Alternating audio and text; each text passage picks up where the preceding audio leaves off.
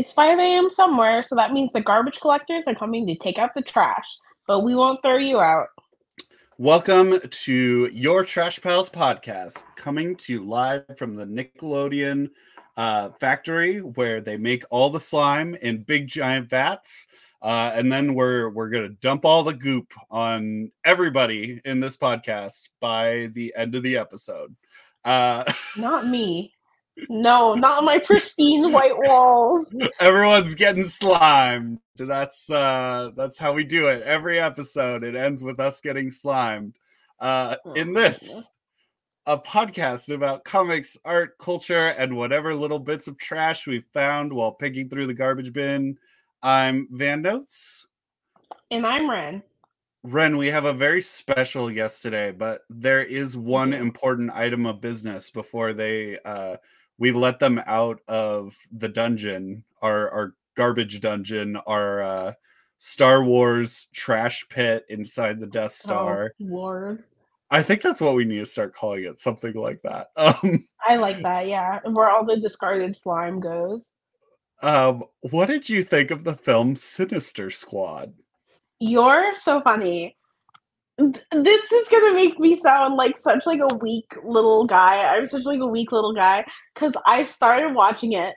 I got like 20 minutes in and I was like, I can't do this. I cannot do this by myself. I don't know how you did it, so I'm getting um friend of the show, Durs, aka Alex Grounds, uh, and Veronica Agrawal, and a few other people to also watch it. I love Um, that you aren't inviting me. well, I am going to invite you. Well, uh, look, I didn't know you wanted to watch it twice because I was like, look, this is. It was. I got to part the part of the movie where they're like, and this is the big bad wolf, and he was eating people in the zoo, and I was like, this is just some guy. This is just a guy. this is like. They didn't even make him that hairy. I was like, just so, and everything looked so sticky and it reminded me of like just I don't even know, just like I that movie felt like it was gonna run up and glomp me. I don't know how else to like put it into words. But that's how I felt. Um, but you are invited if you want to. It's on Wednesday.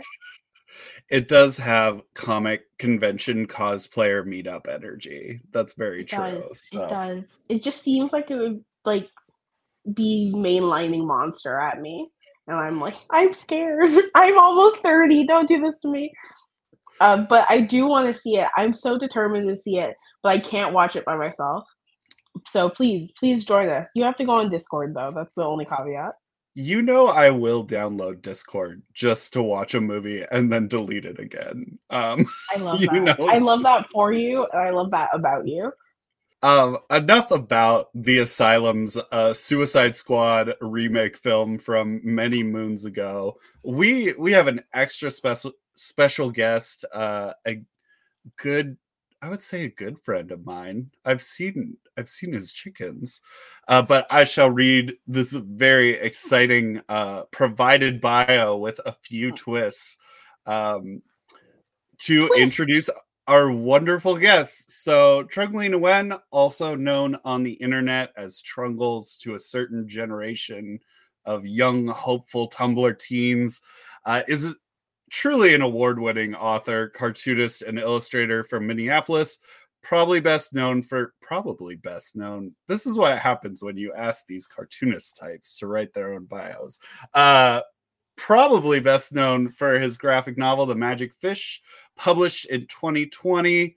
Trung dips in and out of very short one off projects for Marvel and DC because he doesn't have the patience, time, or dedication to long series outside of traditional publishing, which pays way better than monthly comics. He, this part is very true. He raises three very spoiled hens and is considered, uh, considering getting some sort of furry indoor animal since the chickens have their own little apartment and uh, makes him feel like an empty nester. Uh, for the purposes of this specific podcast, which has many ramification Trung likes a jowly man. Welcome to the podcast, Trung. Welcome. Hello. Thank you for reading the bio that I sent you. I sent it uh, at a time in the day where where I wasn't totally paying attention to everything I was putting down. I'm just like, hmm, what's true right now? And I just sent it to you. So thank you for dragging me out of the trash bin. I feel like the conceit of this podcast is you two are little city rats that are just like rummaging through the garbage, and now you're just like, here, here's this special thing that we found. Exactly. I'm a exactly. country mouse. you are a I'm the country city mouse. Oh. Man's the country mouse. Oh, I love that. I love that you have this dynamic. Um, everything that I heard from podcast guest Jill, I was slightly aghast at. Guess. Which part? in like I'm a so very, in like a, a very delightful way. I I mean, every time Van Notes has some sort of project or sends me a meme or texts me literally anything, my first reaction is to just gird myself because it's going to be very strange, and then it's always. Yes. There, it's it's always something that I enjoy ultimately, but I always am just like, oh, what is it going to be today? That's a common reaction. I have the same reaction. Oh, wonderful! I'm so happy that we get to just roast Van Notes here together, Wren. You're already my favorite person. Yay! I just I just like boomer memes. I just like Mhm. weird boomer memes with a with a gay twist. With But you know gay what? I love that for you. Yes, I love that. I need you to. You're queering boomer memes. That is exactly the energy that we need. This is my praxis. This is my this is what I'm doing. This is Um, across the bear. This is this is how this is my activism. This is why they call Mm-hmm. me an activist in the community. My queering of Oh. boomer memes. I love that. I'm really. I'm still very stuck on the image of this being your cross to bear because I'm, ima- I'm imagining like the stations of the cross, like with you bearing the weight of these boomer memes and just being like, I'm going to make them gay, and then I shall pass away and then come back. That was probably blasphemous of me, but I I love that image. No, I love it. I love it. It is Lent, uh, starting Wednesday, so now is the time for Oh. Lent-based humor. So That's so funny. I didn't know what Lent was before like high school. I just and as soon as I found out, I was like, "Oh my god, that sounds like you guys go way too hard." I couldn't give up anything for any reason. I just like I like all my things. I like all my habits. Mhm. yeah, yeah. No, we we just love Catholics love deprivation for no reason. So funny. I'm convinced that's why it's called Lent because like relent is like Oh. having regrets, and then Lent is like the originator of it. It's like oh, you have to Lent before you relent. it's just a very practical holiday of like during this time of the year we don't have food so we're gonna feel like religiously pious for like Mhm. naturally just not having food around the house I do love so much that it got watered down over the years from like we're gonna fast to now we're gonna pick one random little treat that we're gonna deprive ourselves of for like a couple for like a spell, and that'll be it. you know why i do love lent though is being pescatarian catholics still go like hard for lit uh fish during lent um Mhm. and there is a catholic husband and wife who own the local like burger place so their fish sandwiches are always fire because Mm, like mhm. they have to be for the catholic crowd so like it's it, it's the best fish sandwich in town because it's it's the Yeah. one option That's so funny. I love that.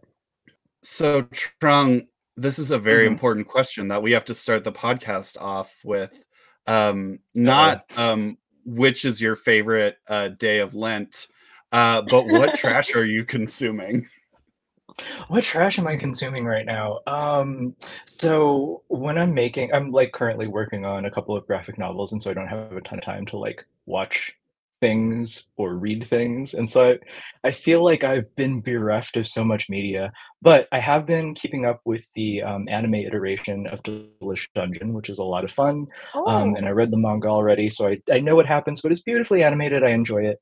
Um, and I'm also really enjoying kind of just watching old sitcoms that some like I saw when I was a kid and some that I had never seen before. And so right now I'm going through uh, 227, um, which is fantastic. It's this old, uh, it's a black sitcom from the 80s.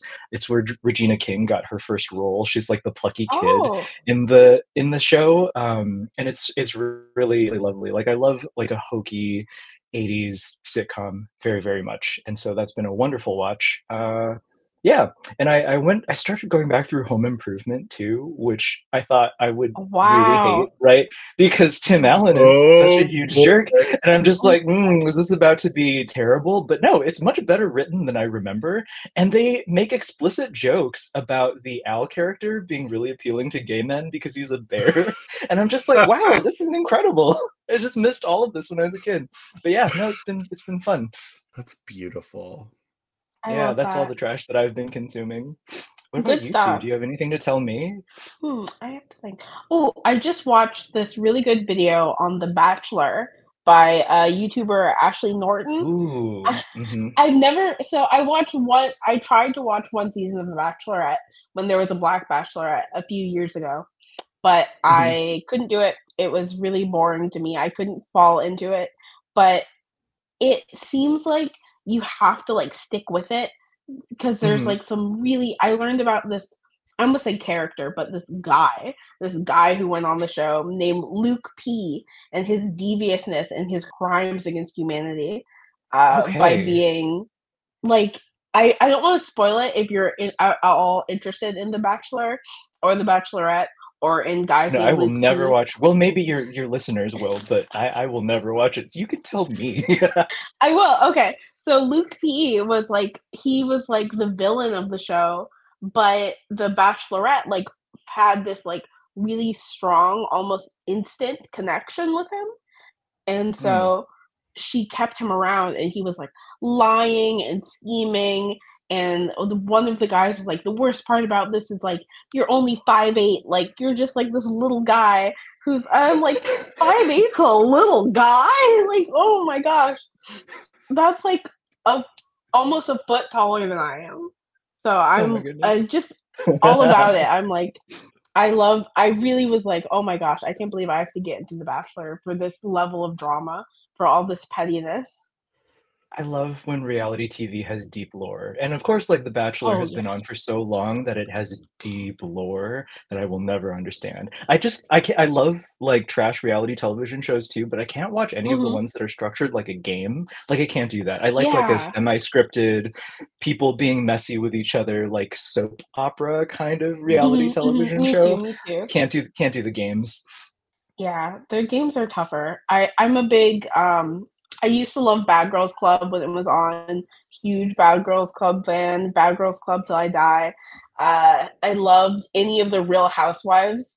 Like Chase and I were Mhm. friends before the Real Housewives of Potomac came on, but I feel like our friendship really ramped up because I'm from Maryland originally, and anytime Van would text me like by while he was watching the Real Housewives of the, of the Potomac, he'd be like, "Is this near you? Like, do you live there? Do you know these people?" And my answers would always be like, Do you know these people? I don't, but my parents do. Oh, amazing. Wow, wow.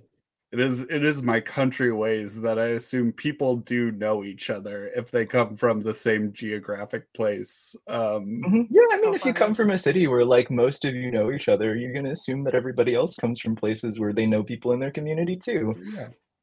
I It just happened to be really coincidental that like my parents knew some of the Potomac people. Because in any any other Maryland based reality TV show, I'm like, I don't know who these people are. I have no Mhm. idea who they are.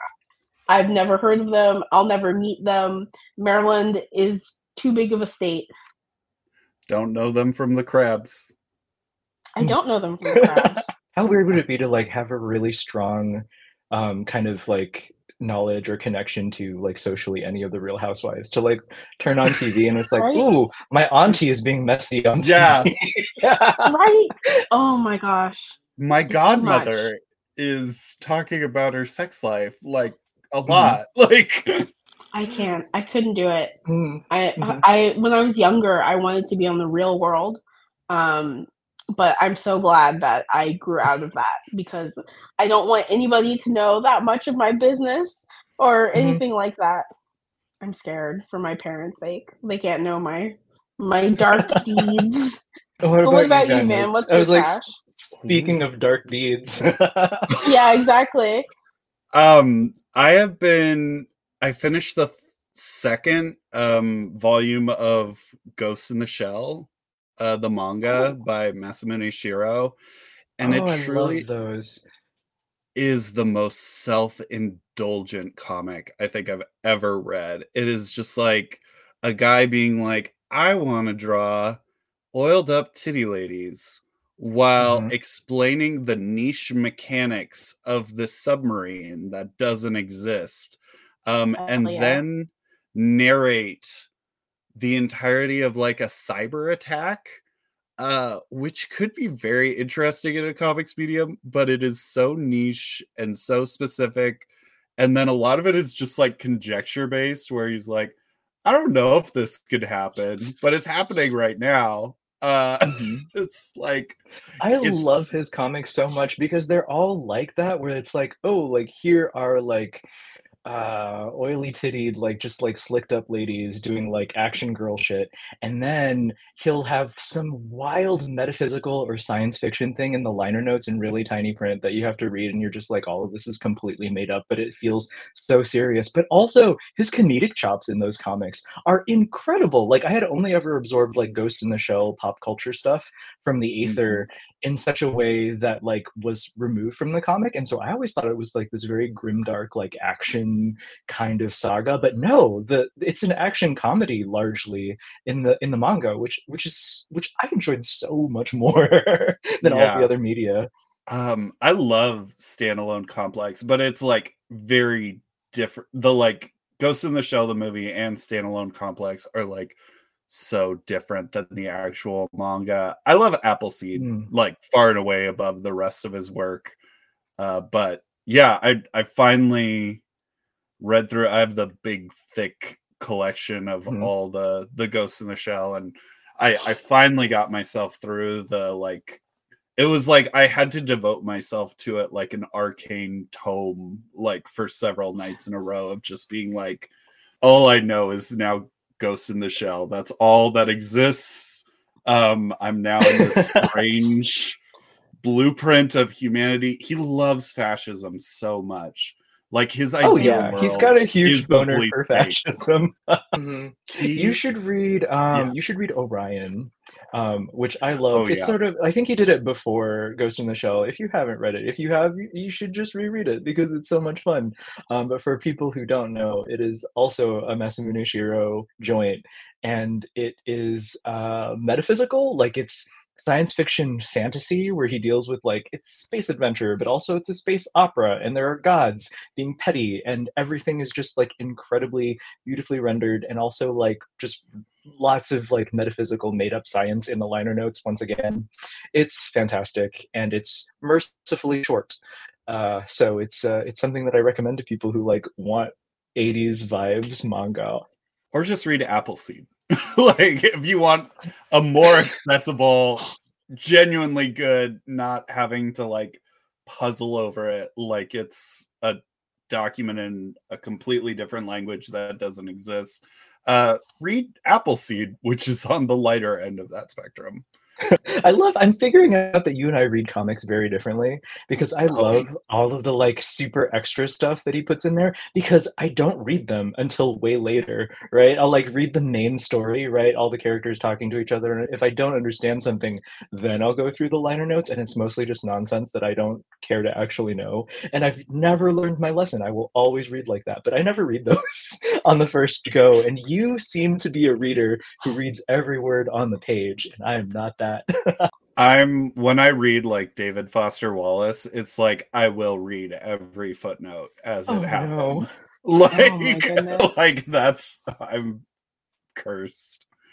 Um I'm impressed and also very nervous for you. speaking of curses and being nervous, I have a new little boy. game to play. Oh boy. Jigsaw, it's jigsaw time. I need um I yeah. like a theme song.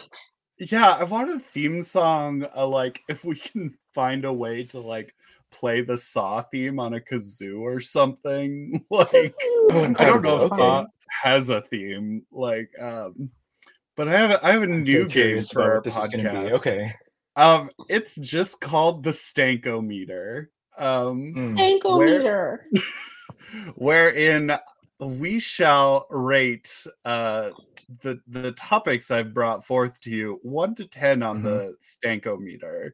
Uh, zero is that they have no stank, aka rugged, nasty sex appeal, and 10 is that Okay. they have mass stank. Um, and so, in honor of Trung, uh, beloved lover of mascots of food brands, I've, I've collected a list of um, beloved mascots for food brands, mostly compiled from characters who also appeared in the film Food Fight uh, as a guy. Okay. Okay. Um, I've and never we seen shall this. we shall rank their their stankiness. Their um, Okay.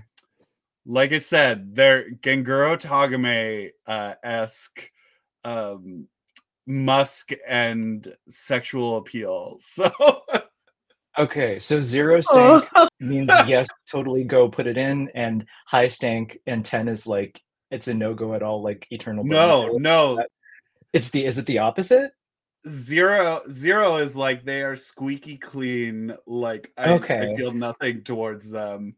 Ten is like okay. oh my ten goodness. is like it's a like I regret to inform you, but I have yes I am yes. moved. But okay, okay, okay. Now I get you. Okay, all right. Yes, it's like you made out with that person in the bar and you're embarrassed to go back to your friends. Um, Mhm, Okay. Well, this might be difficult for me because that has literally never happened. I have never been embarrassed to tell people about who I've made out with at a bar. So let's go. Let's go. I'm so curious to see how Um, this goes.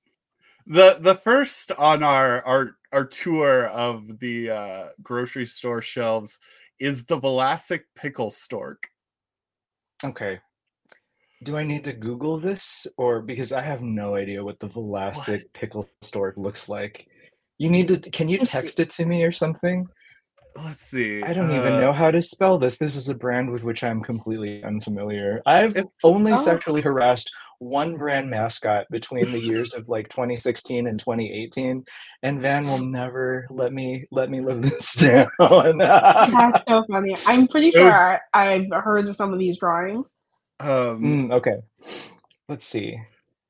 The Vlasic pickle stork. Okay, okay, okay, okay. I'm looking at him now.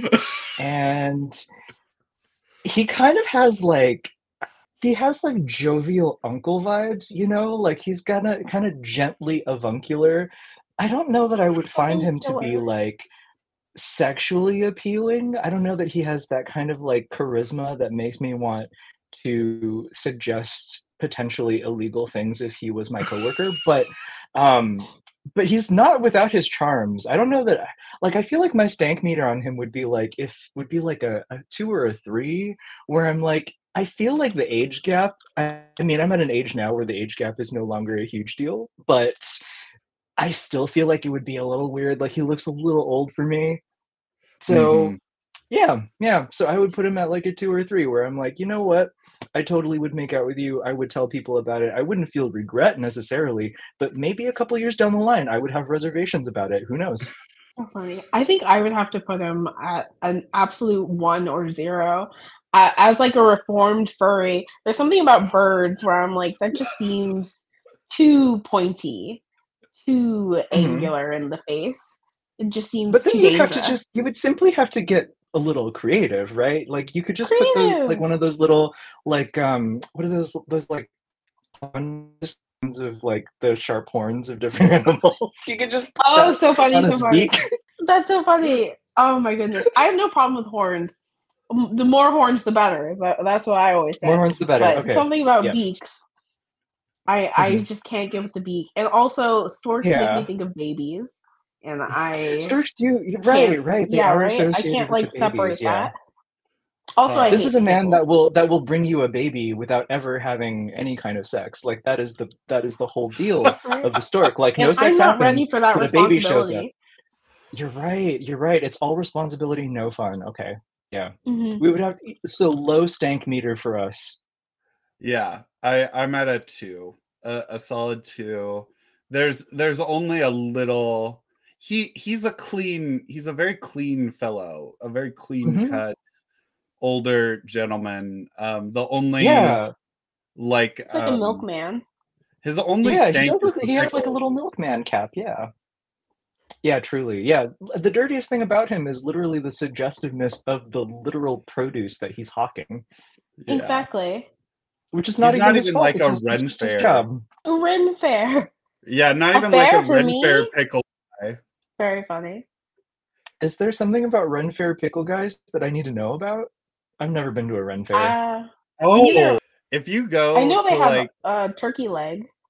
yeah, the Mhm. Yeah, I Minnesota like I like, Ren I Fair. like giant mutton. It just seems like a very like this is a white people activity that I've never actually very delved funny. into. right? Like I just you know I'm like this is you all LARP like this. It's fine. I'll do I'll do my own thing.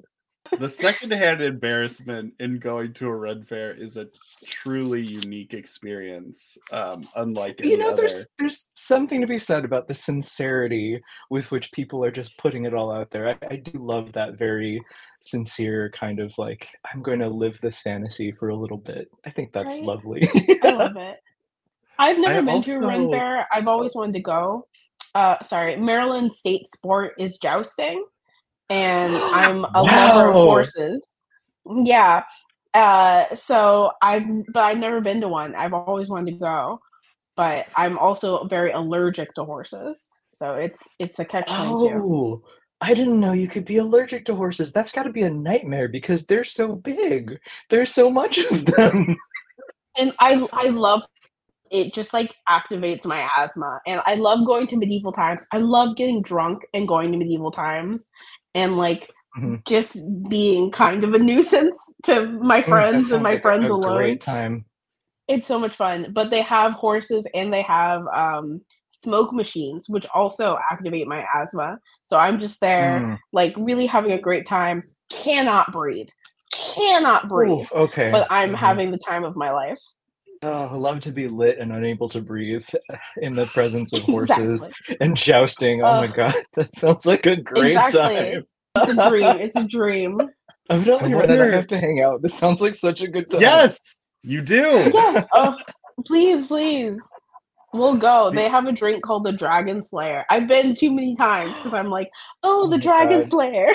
Okay, I'm gonna need you to, to give me like a tour of their whole drink menu when this happens. We'll order a flight and then you're just going to like walk me through it.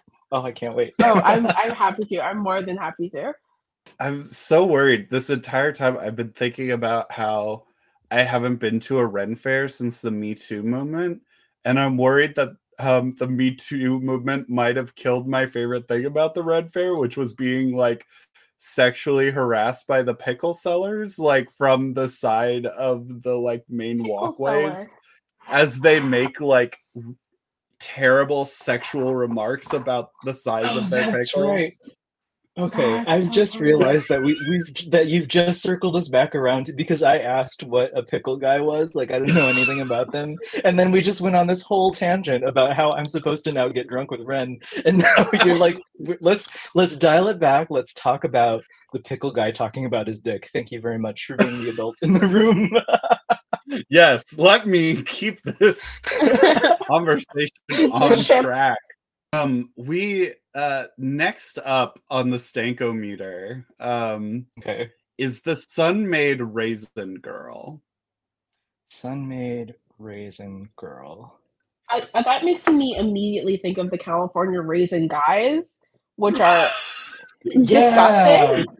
They're But. Really, like Girl. the racist looking ones, like the minstrel Yes, show yes, ones. Is yes. that the one? the- oh, like the stop motion ass racist raisin dudes. Oh my god. oh god. I forgot those all are about them terrible. and just unlocked hmm. that memory. Yeah. regret, regret, regret. Tens, tens, tens Okay. across the board. Okay, let's see. So the Sun-Maid the Sun-Maid girl looks like too much of a trad wife. Like I feel like she would necessarily have to be like kind of middle in my stankometer because if we do hook up, Mhm.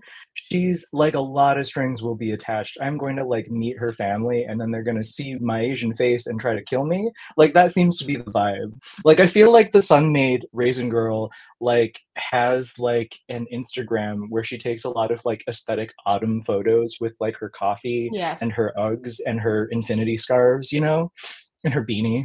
I But no, she's just in a little I red bonnet. See that. Mhm. I kind of feel like though she's a freak in the sheets. I I Mhm. have to say she's gonna be high on my stankometer because for sure she's a tribe wife. For sure, is it? It's like millennial humor, like on TikTok. If you know what I'm talking Mhm. about, Adele thing. Um, she definitely has all of these red flags, but I bet that she is crazy in the bed with raisins.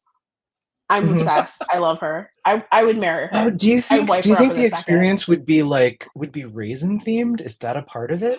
the more I think about it, the more I hope not, because I'm like raisins are dry as hell. Um, Right, right. And plus they get like really sticky. I feel like that would be like a health consideration. Like I feel like you would probably want Yeah. hmm But yeah, I I, don't I want anybody getting in a yeast infection. Least of all the Sun-Maid raisin lady. I don't want her. I don't want her to suffer her for her stank. Yeah, because she's a trad wife. Just talk to her about safer sex. We have to like really.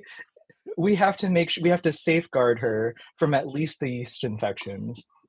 I think the thing that scares me the most about her what is that she read 50 shades of gray and that sparked something in her and that's what led her Right. on her path But you know what? Sincerely, I feel like I don't hate that either, right?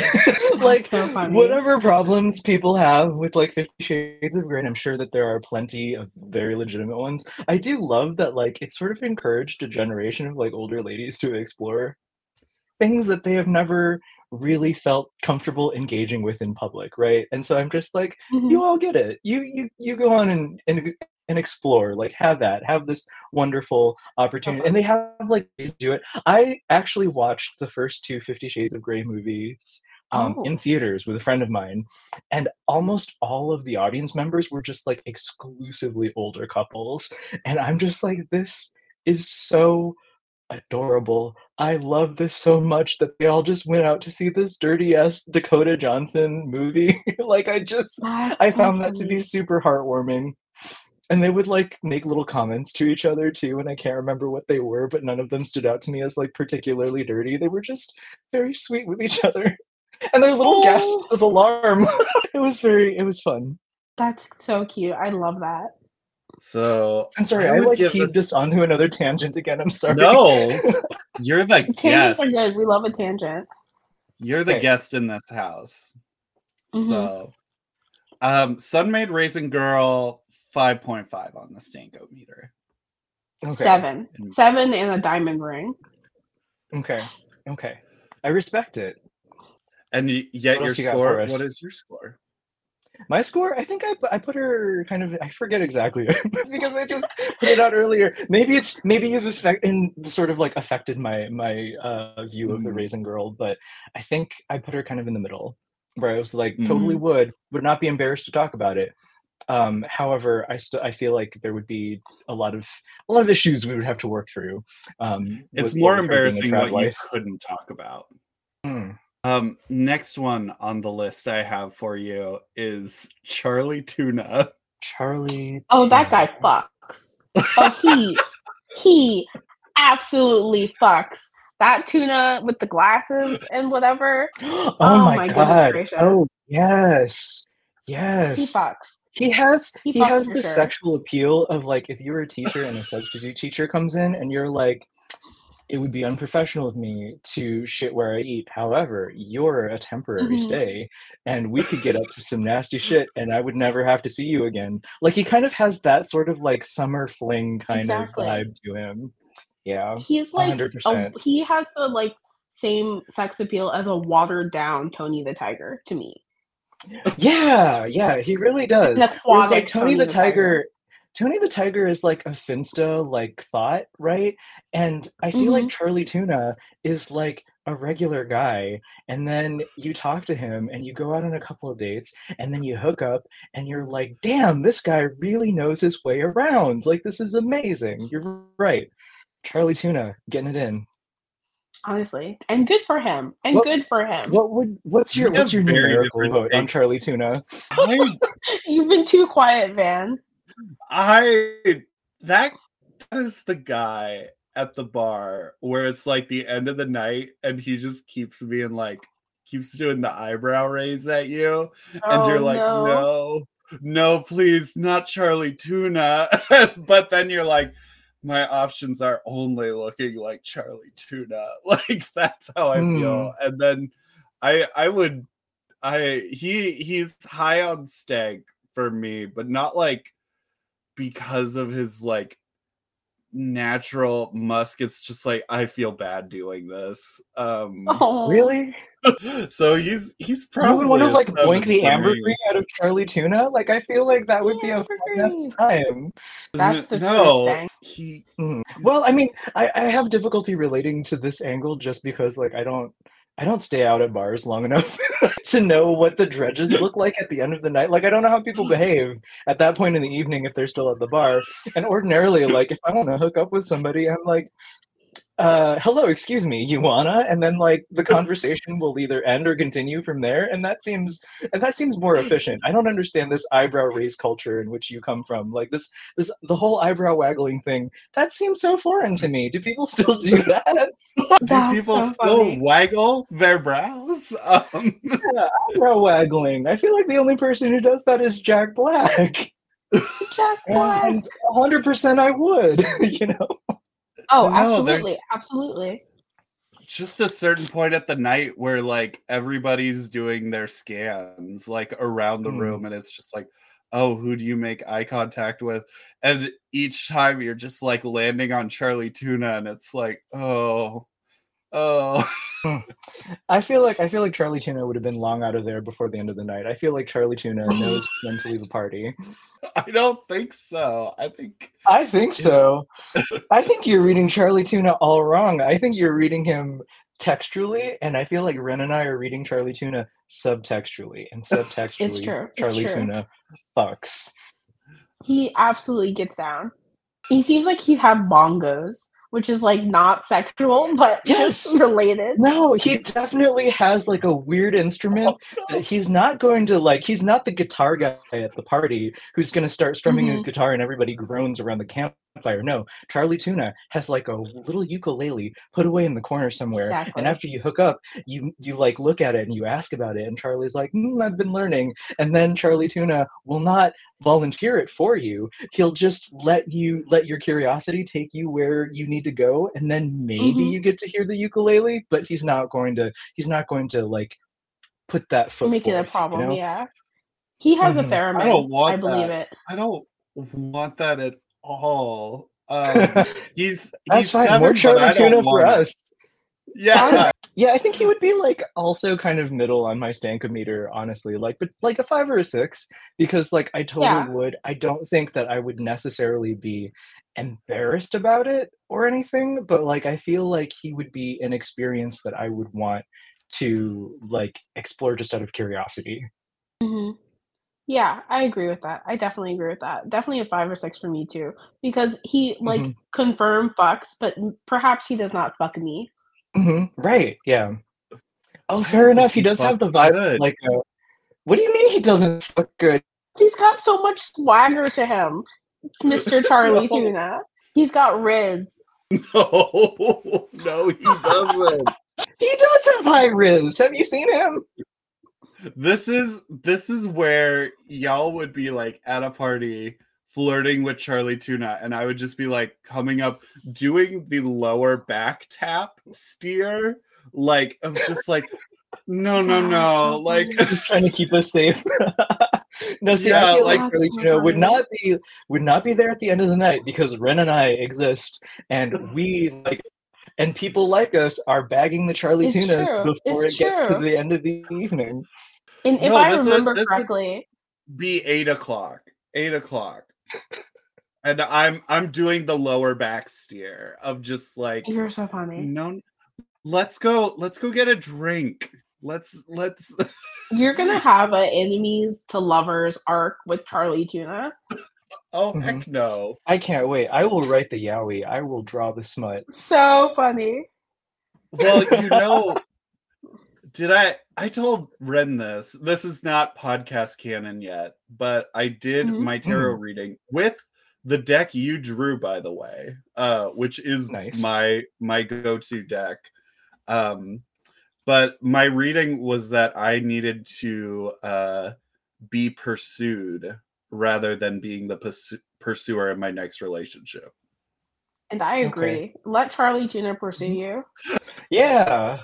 Take a dip in that little pool and just let him swim around behind you for a exactly. while. He's a little guy. He's like a. Sh- he's oh, that's so funny. I'm like he's a shark, but no, he's obviously tuna. He's a tuna. That's my Um, bad. That's my misunderstanding. He does. I look will end bit like a on- shark. my my list was so long, but um we will just end on this next one.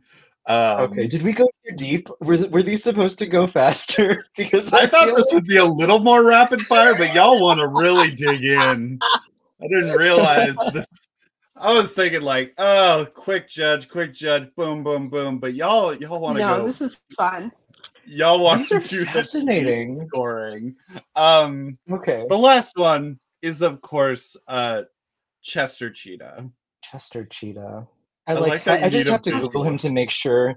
He Hmm, like okay. definitely he in another life in another universe maybe if i were a completely different person but i don't know he just seems kind of like gross he but i don't know if it's he's like he's extremely high on the stankometer for me because like he gives the vibes of like somebody where I'm like under the right circumstances totally would would definitely be embarrassed to talk about it. And he probably gave Mm. me an STI and didn't tell me. Like that's the vibe of Chester agree Cheetah. agree.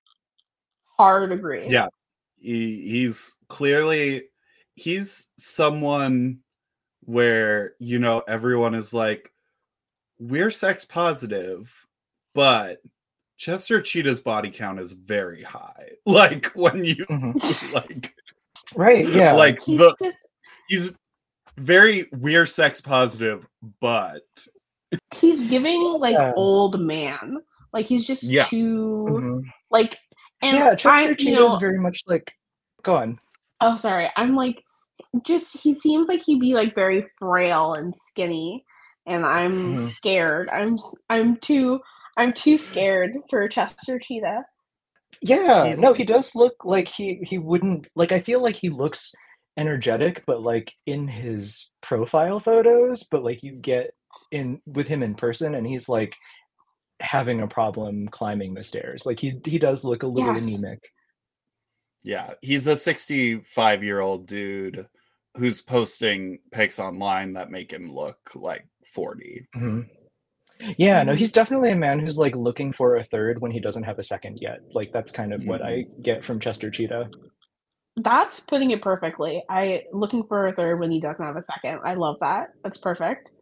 He does have that energy though of Wren. I sent you that video of like the Detroit Spinners and just how like their entire performance of singing um the Rubber Band Man song.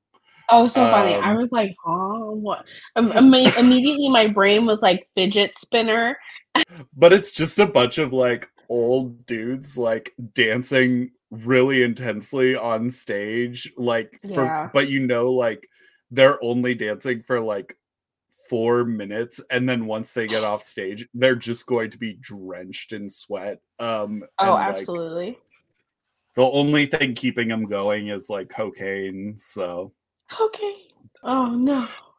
That's Not the Chester's- cocaine. You're just like, oh look, it's a whole cave of cocaine bears. A whole cave. That's very Well, funny. thus Oh, poor Chester. concludes uh this uh installment of another one of my little saw games and i think i lost this time i think i That's good. I don't think there are winners and losers in this game. I think we all understand each other better. I'm glad Van lost. The charlie tuna I'm of all that did me in what was the moment where you realized this game was maybe a mistake? um it really was charlie tuna it was like the point in the saw Oh, yeah. movie where where saw's like oh they really will go to any lengths to get out of my little game like So funny. Mr. Saw. I don't think we were trying to get out. I feel like you I feel like this was a situation where we were both like you were stuck here with us actually. we were the monsters all along exactly. I still feel like we were very me- measured and fair with our assessments of each of these mascots. Mm-hmm. Mm-hmm. Um, do you want to hear I'm the surprised you alternate picked list? Only. Oh yeah. Oh yeah, tell me about the rest of the list. Yeah. Um, there really was only three more. Um, do you want to let let's rapid fire and do score only? Um, Okay, okay. Okay. Okay. Mr. Clean, 10. 10 out Mm. of 10. Yeah, 10 out of 10. zero, zero stanky for me. He is one hundred. Well, because he's clean. He's he's Oh, clean. He's he's you bring him home to the family, in my opinion. Um, Yeah, but I feel like I would be like I would I would get Mr. Clean dirty. I'm sorry, we're rapid firing this. Let's go. So funny. um, Mrs. Buttersworth, oh, I love her. eight actually. Eight. Seven. Uh, and then of course Mr. Peanut. Ten. Hmm. I I I don't know. I I have to have to say five. I'm really not sure. He's I think he's a wild card, anywhere from one to ten, and you don't know, and that's the dangerous part. Yeah. Mhm. And he was recently reborn. Yeah, I have mixed feelings about that. Mixed nuts, mixed feelings. Mhm, mhm. Well, that that uh that was all the alternates. Um we could have Okay. gone on another 30 minutes though, I think on those alone. But Trung, we've brought you in here as a as a guest expert, as a as a guest expert. Um and Oh, when we tried to narrow down uh the topic that you wanted to uh come on to the podcast to talk about, you rather than narrowing the topic, you continuously broadened it to the point where our trash is every romantic comedy ever. Um, Okay. It is not every romantic comedy ever. I promise I will condense this. Give me a time limit. I will try to stick to it. that's the most dangerous part of the game. There's no time limit. Um, okay, okay, fine. I will I will I will try my best to be respectful of whatever human hours I imagine that you two keep. I I, I guess you brought me here to talk about rom-coms, which I love. Um, I'm by no means an expert on rom-coms. I just happen to really love them because I grew up kind of watching them because they seemed safe. I wasn't allowed to watch a lot of like movies and pop culture stuff, but because I'm like a first gen immigrant, like I immigrated with my parents, um, there was a lot about American popular culture that I just wanted to like figure out. And so I ended up watching a lot of these movies kind of anthropologically, right? And now as an adult and I'm rewatching them, I can sort of contextualize them in ways that I didn't have the tools to understand when I was a kid. And so I still love all these movies just like in totally different ways because a lot of them are real problematic with a capital P and we'll go through the reasons why. And please let me know if you have any questions because if you let me, I will monologue at you for the next hour and I don't think people want that. So, No, we love Just- it. We love it. However you want to give it. Okay. What? I do want to know, um, Wren, what's your relationship to romantic comedies? What? I that's that's tough. So when I was young, I so I have a sister who's 12 years older and I grew up like just doing whatever she did at like way too young of an age. Like she would watch Friends, I would watch Friends. She would watch Laguna Beach, I would watch Laguna Beach, but she'd be like 16 and I would be 3. Um so she liked rom-coms and I never like got that into them when I was like little little but then when I got older except for How to Lose a Guy in however many days I think it's like 10 days or 10 something like that. I love that movie. That's a Simpsons like title for that movie. How to Lose a Guy in however many days. Um I but when I was like a teenager I was a big uh in-log like not like other girls girl. So I was like mm, Aw. romance is for girls and I want to I don't know monster truck dirt whatever I thought was the opposite of a rom-com. Uh so but now I'm trying to like get into them and I well not really get into I'm trying to like open myself up to them uh but I found that they make me like profoundly embarrassed. I can't Mhm. they make me so like I I actively blush. And I'm like oh no. I have nothing to do with this film but it's affecting me. It's cinema. Yeah, yeah. I, I think I never had this relationship with rom coms literally just because of that anthropological angle, right? Because Mhm. every movie that I would watch, I became very fond of them eventually. And I realized it was because I was watching them and I would be like, ooh, I can't wait to watch my like white people nonsense shenanigans. Because that's what a lot of them are. Um, rom coms are so pervasively, like, at least within the canon of American film, they're just overwhelmingly white. Like, there are a lot of really fantastic kind of comedy dramas that are romantic um, from like uh, from like a lot of like black film creators and we've very recently gotten a lot of really fantastic asian americans and like kind of like asian rom-coms just in general. Um, i loved the um, what is it tap build um, uh, to all the boys i've loved before. That whole series is my Oh, jelly and my jam so so good very well put together um, crazy rich asians was a lot of fun um, watered the book down to a cinderella story which i think was a smart choice because those books were very long and meandering for no reason um, but enjoyable um, yeah so i just yeah Fire rom-coms i've always sort of watched I have not seen Fire Island yet because Oh. I am real picky about my Pride and Prejudice um, kind of like adaptations, and that's one where I've heard like kind of mixed things about. So I'm Oh, very really? curious about how that one's going to strike me. Yeah, yeah. Oh, Um, I'm like, yeah, so I have to watch that. Have you not? Did you? Did you? I mean, you knew it was a Pride and Prejudice adaptation, right? yeah, yeah, and Yeah. it kind of references it to a certain extent, but I wouldn't Mhm. say it is like. It's like how some stories are like Romeo and Juliet's, but like Mhm. it's not like a direct one to one. I don't think so. What movie It, is uh, this? Mhm. Oh, you know Fire the reason Island? why I have not seen Fire Island yet. I'm pretty sure is because of the the phenomenon that Wren was describing earlier, where you get really embarrassed when you watch Mm. rom coms. Because when I watched them earlier in my life, I never personalized them because I was like, these are heterosexual, like white people. Like this is nothing to do Mhm. with me. I could just like watch them like little animals in a zoo, and it's like this fat, like oh, that's so cute. Whereas like with Fire Island, I feel like it would be a little too close to my experience, and so I would like Mhm. feel embarrassed by it, right? And so that's kind of why I've been hesitant to. But I really got to watch it. I, I absolutely need to.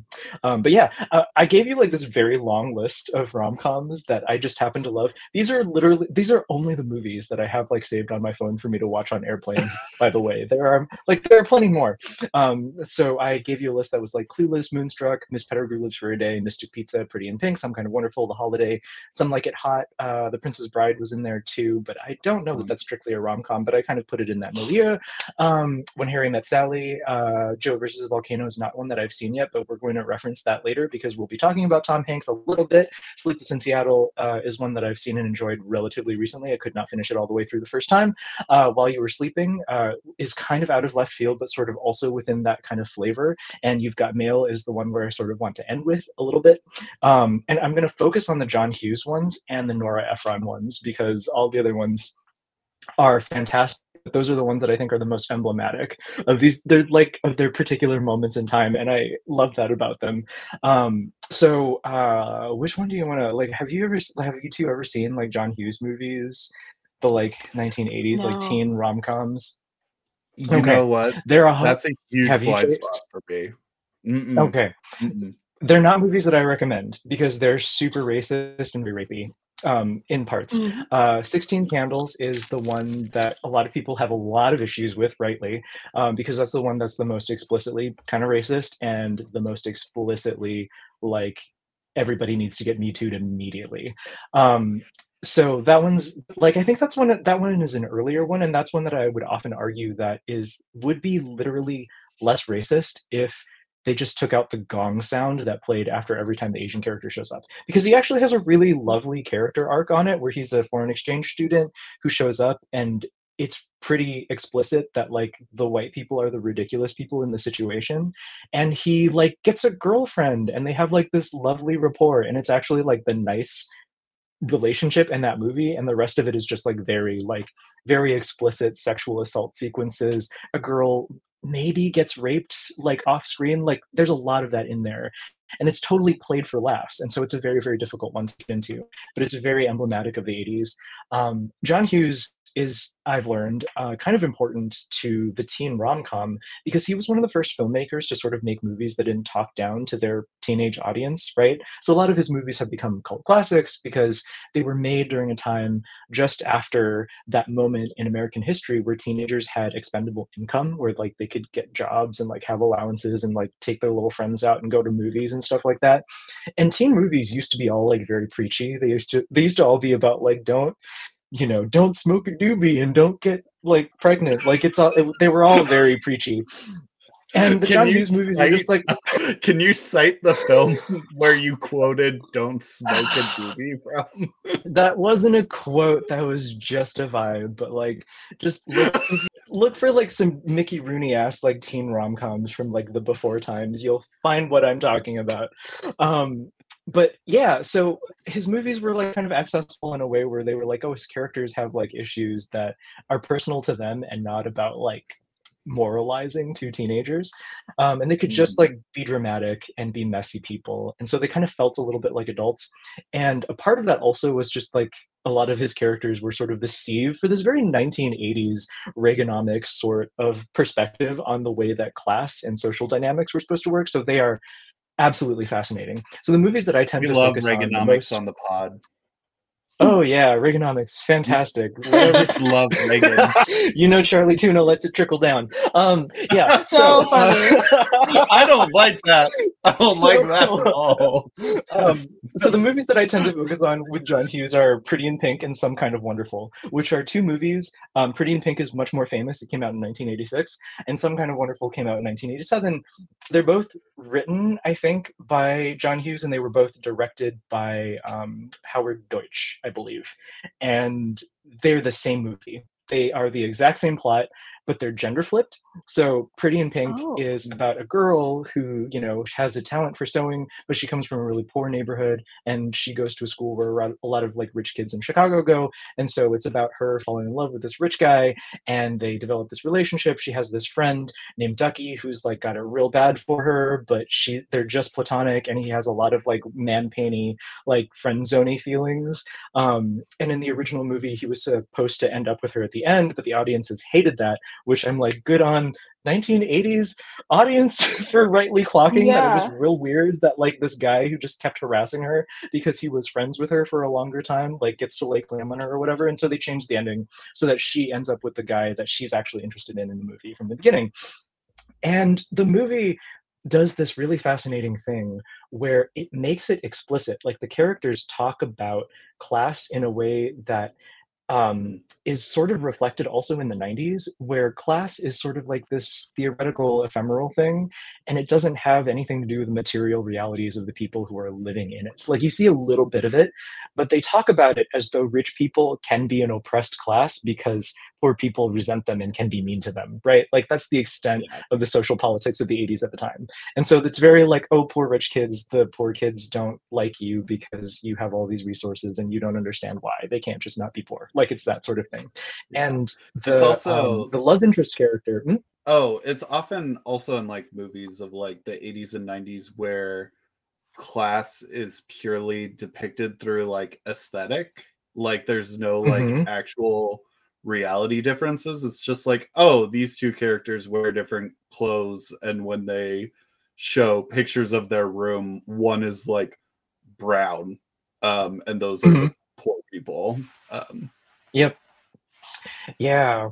I feel like it, it is a little bit more beyond aesthetic in these movies, but only in like design and the locale. Because if you shoot in a in a city like um like Chicago or in like Los Angeles, the class stratification is visual in a way that's very distinct. So it's hard to like pretend, you know, like it's hard to like have poverty be there just for the aesthetics, but like the characters do treat it like the poverty is just an aesthetic thing. Um, and one of the characters actually said something to the effect of like um, that I don't know the exact quote, but the like uh, Andrew McCarthy like um, uh, love interest kid who's like 16 or 17 is like the heir to some kind of like company and his parents are very wealthy. And he says something like um, princes and kings have like been replaced with like ceos and like business people like something to that effect which is like saying the quiet part out loud in terms of reaganomics right? In terms of like the social inclinations of the 1980s to think of wealthy people as royalty and that's kind of always what rich people have believed about themselves is that they're entitled by divine right because they it's sort of like that prosperity gospel stuff too where it's like oh you're Mhm. rich because god believes that you should be wealthy and so they think of themselves as kings and the character just like straight up says that in this movie and i'm just like that is fascinating. Um so some kind of wonderful is the exact same plot but gender flipped and uh, gender flipped and so it's about this uh, poor kid who has instead of a talent for you know sewing like the molly ringwald character did in pretty in pink he has a talent for working with cars because he's a guy.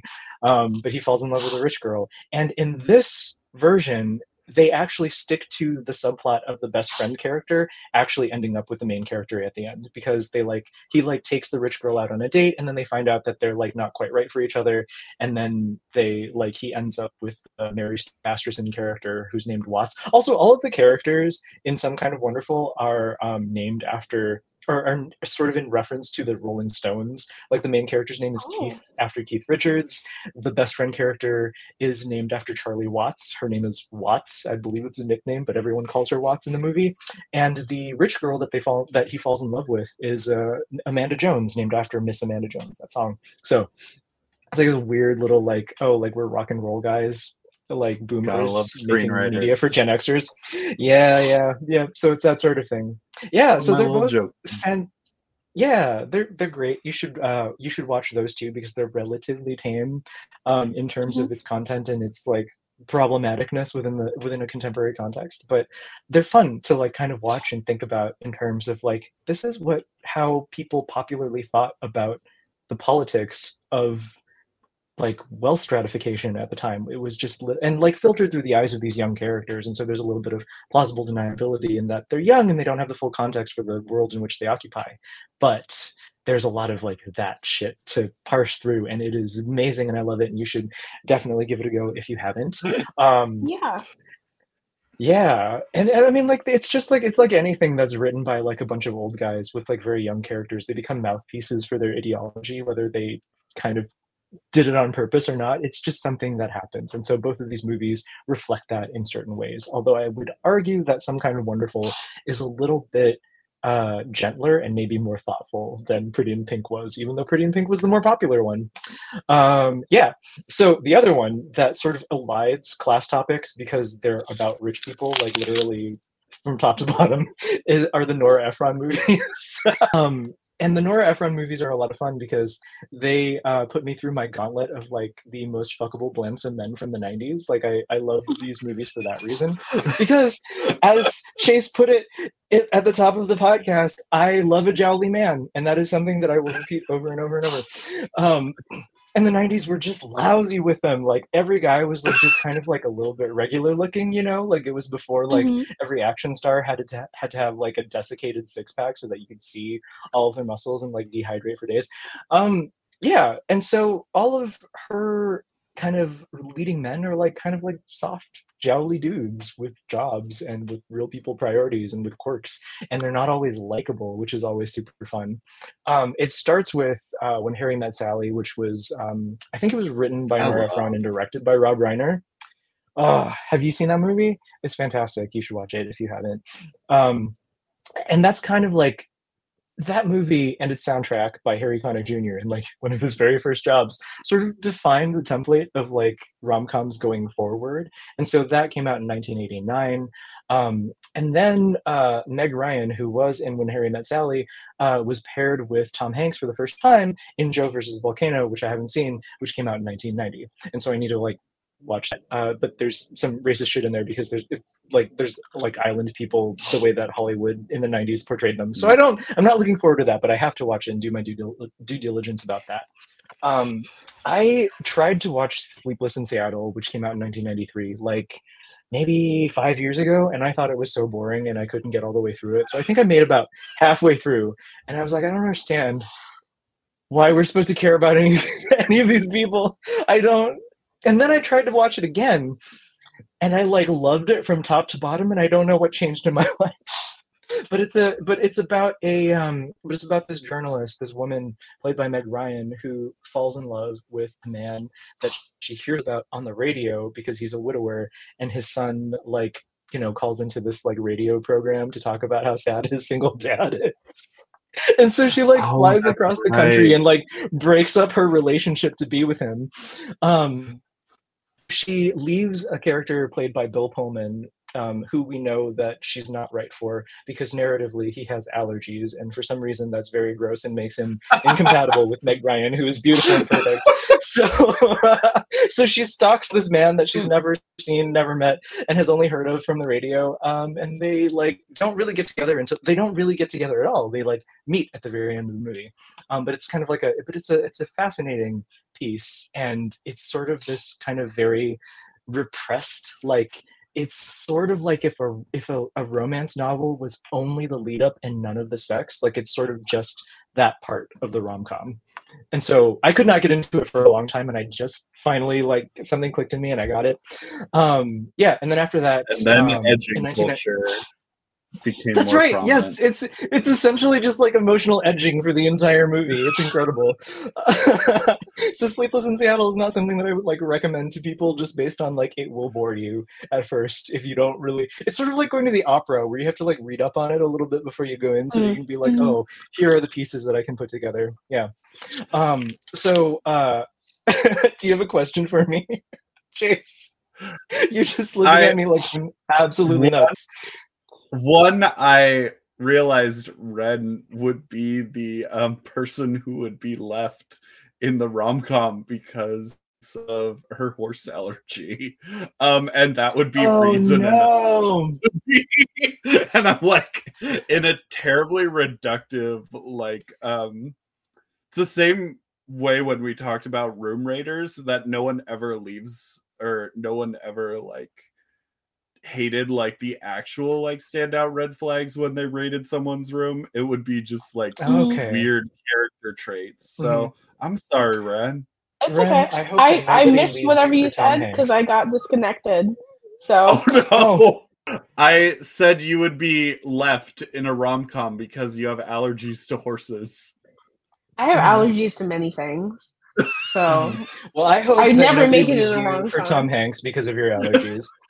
um, yeah, yeah. So, so that would be the first time that I st- I see Meg Ryan like leaving some guy for Tom Hanks in a movie. Um, I, I'll bring up. Uh, so this is not a Nora Ephron movie. Uh, While You Were Sleeping came out in 1995, and that's with Sandra Bullock, and Peter Gallagher is in the movie, and Bill Pullman is the love interest character. So there are kind of like two love interest characters. Spoilers: one of them is comatose for almost the entire movie, and she falls in love with his brother. Um, but funny. it's yeah, it's very very good. It's a great, it's a fantastic fucking movie, and I hope that more people watch it. It's a it's a charmer. Um, but uh, Bill Pullman is also in that movie uh, at his like jowly '90s Blansom man best. Um, I've described him. I sent you the comic, but I always describe Bill Pullman in the '90s as like being so Blansom that it's erotic. You know, like he's just like so regular looking that you're like, this is this is working for me for some reason that I need to work out in therapy. Like that's sort of his whole vibe. Um, and there were so many men in the 90s like that. And Greg Kinnear is another example of it. But anyway, so we've gotten through uh, Sleepless in Seattle where Meg Ryan leaves Bill Pullman for Tom Hanks. And then Bill Pullman gets to actually be the leading man. Um, oops, sorry. Hold on just a second. My computer decided that I was talking for too long and went to sleep. So I hope you didn't miss any of that. um, I don't think so we Bill lost Pullman it, gets to be uh-uh gets to be the leading man um, in uh, While You Were Sleeping, uh, which he does a great job in. And then um, in 1998, we get You've Got Mail, also directed uh, by Nora Ephron, I think written by her and her sister. Um, and this is a movie where Meg Ryan leaves Greg Kinnear for um, for Tom Hanks. And so this is a, a repairing of Meg Ryan and Tom Hanks. For the third time, and Meg Ryan leaves another man for Tom Hanks. So it's just all of this, and Greg Kinnear being left uh, by uh, somebody to like be with another person is like a thing that happens a lot in the 90s. Like Sabrina is a remake of a 1954 film with Audrey Hepburn, and the main character leaves Greg Kinnear to be with his older brother character. And then in this movie, You've Got Mail in 1998, Nora Ephron has Meg Ryan leaving Greg Kinnear to be with Tom Hanks. And it was pointed out to me recently that um, in the movie As Good as It Gets with Jack Nicholson, um, Greg Kinnear plays a gay man, but his dog tries to leave him for Jack Nicholson. So apparently, people leaving Greg. Kinnear in a movie is just a thing that happens. He's just like the he's like the archetype of the cuckold in the 1990s, which I find so fucking funny. Um, Oh, yeah, that's sad. it's sad, but I it's don't like that. I don't. I I- love that he got to be typecast. Listen, he seems to have had a lovely career, and he seems very even keeled, Mhm. as far as I know. I know very little about these people um, outside of their movies, but um, so I love all of these movies. But they're also like a descendant of those 80s movies of that cultural milieu of the 1980s where class is this aesthetic thing. Because in you've got mail the thing that i found to be really fascinating is that it is a remake of several other remakes actually. It was a stage play called la parfumerie um, by miklos laszlo i believe and then it was made into a movie um, starring jimmy stewart uh, very early on in like maybe the 40s or something, maybe late 30s, early 40s, I can't remember, but then it was remade again into another movie called In the Good Old Summertime with Judy Garland, where she plays opposite a very handsome, tall gay man. Um, but they get together in the end. He's not gay in the movie. The actor is gay. It's very clear. Um, and then uh, you've got Mail as a remake of those movies. Um, and in the first iterations of the movies, they're co-workers that have a relationship. And so one of them is like a senior uh, like person in that work environment in the shop around the corner, um, which gets referenced in the You've Got Mail movie because the bookstore that uh, Meg Ryan's character works in is called Shop Around the Corner. Um, but in this movie, it sort of plays up the power imbalance between Meg Ryan's character and Tom Hanks's character because uh, Tom Hanks plays a like like corporate book magnate that is trying to like edge out Meg Ryan's business. So he's So, like, like, taking over. Yeah, he's the Barnes and Noble guy. Yeah, basically in the Okay. 90s he's like the head of like Barnes and Noble. It's called Fox Books in the movies and so he puts her store out of business and like it's supposed to be sexy or something. But the whole time like this is as close as we get to the material reality of class and like that kind of like ideological divide because it's still very much like oh like this is a romance that could still happen whereas today that really is something where people are a lot more mindful of that particular power imbalance and the sort of like political implications of somebody who occupies that political or like that wealth strata um and so that's kind of just like me word vomiting about all of the uh, rom-com hot takes that I've had like from the 80s through much of the 90s. Um, and here we are today where people are a little bit more mindful and the stories are slightly more boring, but they look very good for the most part. And I don't know who any of the stars are. Very funny. I love it.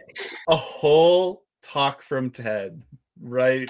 right yeah, in front of happy Valentine's Day. Watch all of these gross romantic movies about white people doing shenanigans and falling in love. It's fine. I watched Pretty Woman in preparation for this. That was my my Really? research. I never Oh, I love that movie. Yeah, I like I'd never seen it too. before. How did you find it?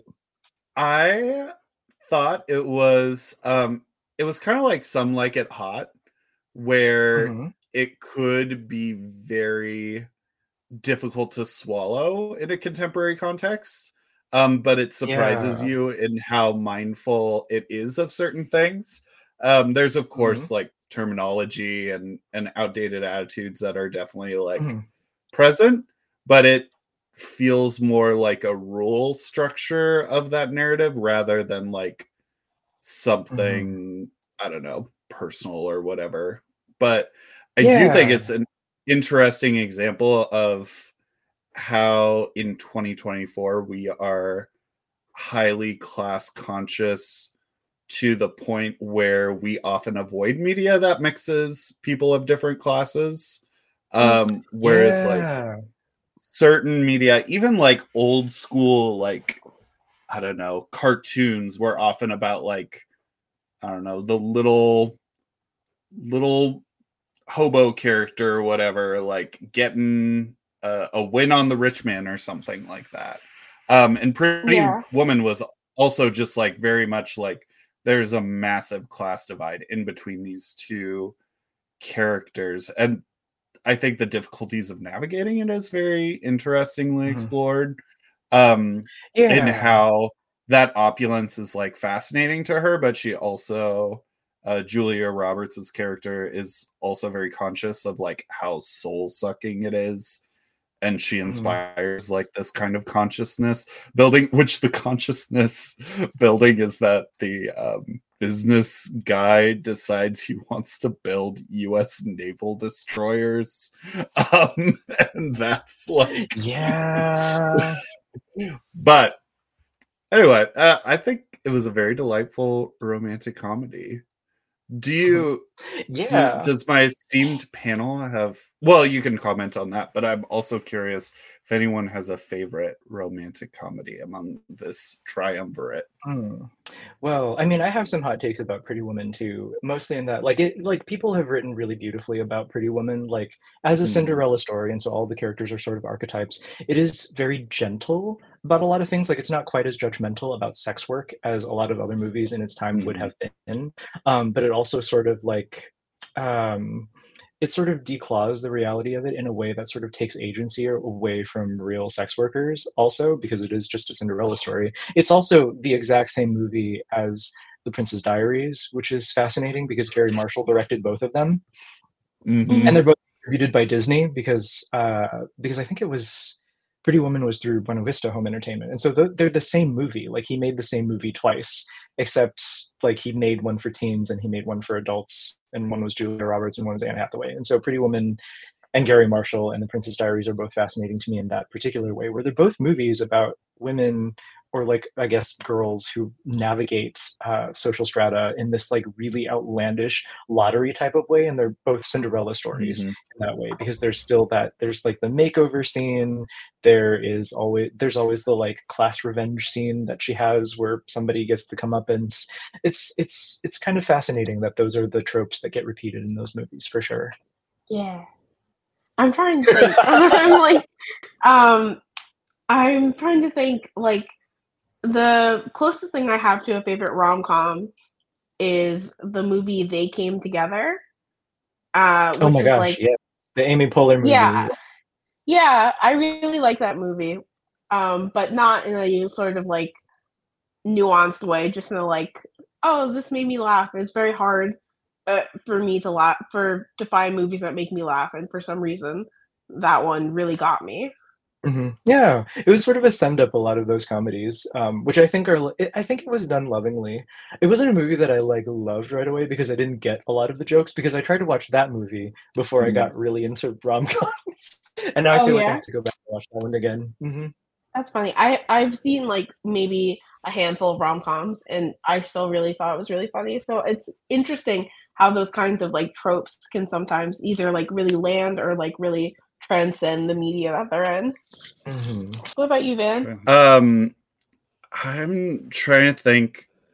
I do enjoy like Fire Island is actually as far as like recent um romantic comedies definitely like one of my favorites just the the humor and sensibility is like very on my um really really hits for me really slaps as as the youth would say um some like it some like it hot is also definitely like one of my favorite movies of all time um but i That's don't know if i would call it a rom-com necessarily necessarily like it uh Mm. doesn't uh, It's it's more of a farce, isn't it? yeah it's it's very um they they move around so much for a rom-com Yeah. for like Mhm. they they do a lot of things for a rom-com. The the Mhm. emotional melodrama isn't the the stakes isn't so much in the melodrama of their emotions it's kind of in their physical like circumstances which i think shifts Yeah, the nature of a That rom-com. is that is a fascinating take because I think Some Like It Hot existed in an era where the movies that came just before it, the like screwball comedies, had to be very like Mhm. physical in the comedy because they couldn't be explicit about the sex. And so they had to put all that frenetic energy somewhere else in the movie. So I think it's it's really kind of astute that you've noticed that about that movie. I think, and this this is a very like prototypical like rom com, but if you ever watch like His Girl Friday, um, Mhm. which is like a 1940s movie, and I couldn't even tell you what the plot is to it. I'm Mhm. involves someone like I don't know. There's money, newspaper, yada yada yada. But you aren't watching it for no that. nonsense newspaper man. Yeah. Yeah, you're watching it for the dialogue, like purely for the dialogue Mm-hmm. and the like verbal sparring. Um, Yeah, Anyway, they those- talk faster than I did when I was just talking about rom coms five minutes ago. they're just like, yeah, see, you know, and then just like jab, jab, jab, jab, jab. Yeah. Oh, that that is a really fun one. I think actually my favorite one um, at the moment is probably Gentlemen Prefer Blondes, uh, which is a Oh. 1954 movie based off of a, a novel by uh, I think it is it Anita Loos. Yeah, it's it's by a serial. It's like a, a serialized um, chapter book that came out in the like 1920s. That is very different from the movie, and the movie does a really fantastic job of kind of like adapting it to be in the 1950s, but also like keep the sensibilities of the characters. It's it's good.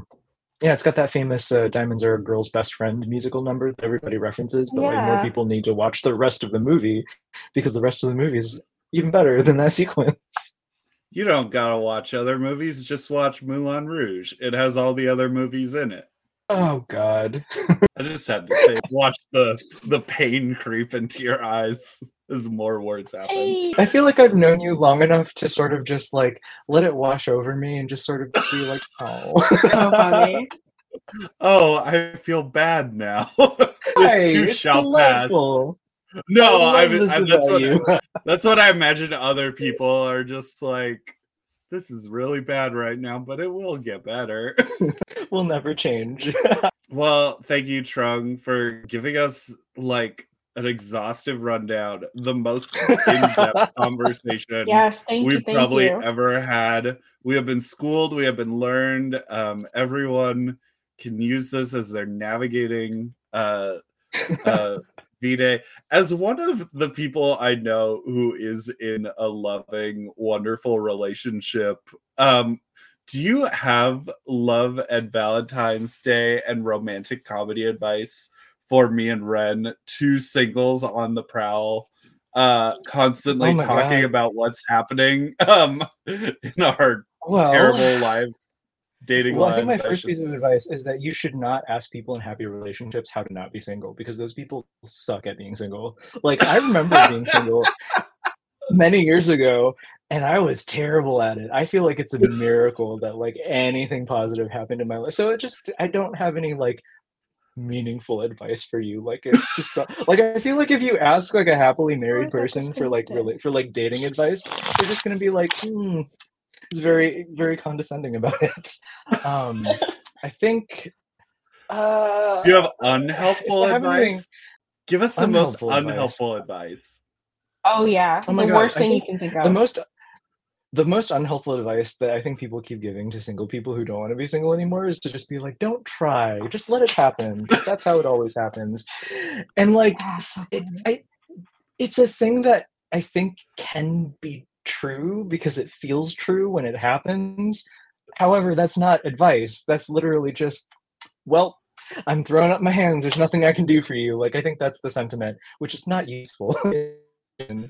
um yeah i mean i think the cheesier thing that i would say would be like uh like attraction is something that you can't help but like being a loving person is actually a choice that you have to actively make all of the time. And so showing up for your friends is actually a really great way Oh. to like eventually show up for the people who like you want to fuck. Like it's it's it's a it's um those skills transfer believe it or not. If you're a nice person it's a lot easier to hook up with people Wow. That's good to know. That's that's good advice. Be kind, be nice, be loving. And the fuck will come. Beautiful. and Charlie Tuna will come home with you. no! Exactly. we need to find Van as Charlie Tuna. No, We do, we no, do. no, no. We're gonna cast a net and we're gonna reel him in for you. No, There you go. no, no. Um, Mm, yeah, we're gonna get you your very own chicken of the sea. oh, this is a bad place now. My podcast is once something I enjoyed doing. You send me so many nightmare memes and jokes I don't understand. I feel like I'm finally getting one back over on you. It's revenge. well, Uh, thank you so much for having me on. It was so much fun to chat with the two of you. thank you for letting me just like please, thank you for rant being about here. rom coms. Do you have anything you would like to promote to the the good people at home? Oh, okay. Um, I don't have anything coming out like this year because I am so behind on all my graphic novels. But my debut graphic novel came out in 2020. It's called The Magic Fish. I've been uh, book touring in a bunch of different places that are not the US because it came out during the pandemic, and so I didn't get to go anywhere. So it still kind of feels like it's being rolled out right now, which is nice because new people are reading it all the time. Um, I did a Valentine's Day short comic, uh, Love Unlimited um, on the Marvel app. So they have a scrolling comic where I Ooh. sort of like revamped um, the character of Karma a little bit. Um, I actually read through some of the old like um uh, X Men comics that she was in, and they actually did a pretty good job, like um, making sure that they were considerate and thoughtful about a lot of the other details. I just needed to like give her a real Vietnamese name and like let her have That was lesbian cool. fun, and so she, yeah, so she drinks with um with Rogue and has like girl power moments with Psylocke. Like it was a lot of fun to to make that comic for for Marvel. So those are the two things that you should read um, that I made. They're very fun. I've done a lot of other work too, but I can't think of them at the moment because I'm bad at promoting myself and came completely unprepared for this. But I will talk about Nora Ephron for apparently two hours uninterrupted. As everyone should be able to. So, well, we'll wrap it up so that all the lovers out there can keep on loving. Um, but thank you for listening to your Trash Pals. Uh, you can follow the podcast on Instagram, Facebook, YouTube. Uh, our live Twitch and streams are hosted on Mondays, and episodes typically go up on Thursdays. Uh, but we are just two small beans trying to get by. So if the schedule gets a little wonky, we apologize, but we try to be consistently inconsistent. We do. That is true. We do. We do. Uh, well, you can follow me at wren.psd and Vannotes on Instagram at vannotesbooks. Uh, and you know what? I'll throw this plug in. Uh, I have a new issue of seasonal produce out right now, which is my little online magazine with uh, just bits and bobs that I just throw in. Uh, and if you use the promo code XOXO Valentine at checkout, you will get a free copy. So you can just go onto my little website at vannotesbooks.com. Let me double check that that's the right code. That was a little off the dome here. Um, just tell everyone go to my website, give them a bad link, and then just be like, yeah, it should work.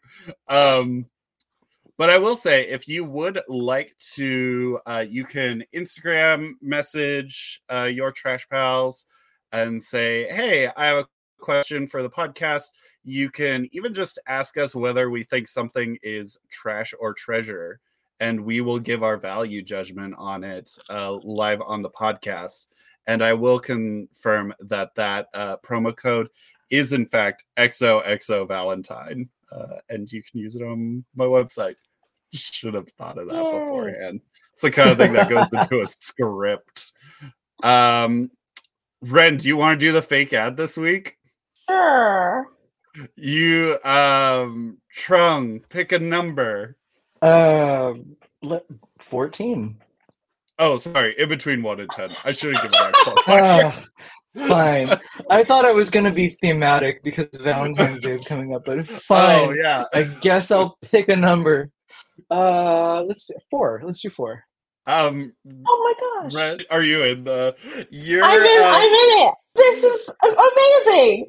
I can't you- believe it. Today's episode is uh, brought to you by Bad Girls Club, the We TV absolute banger classic, prestige them there. And we used to make them go to therapy, but not anymore.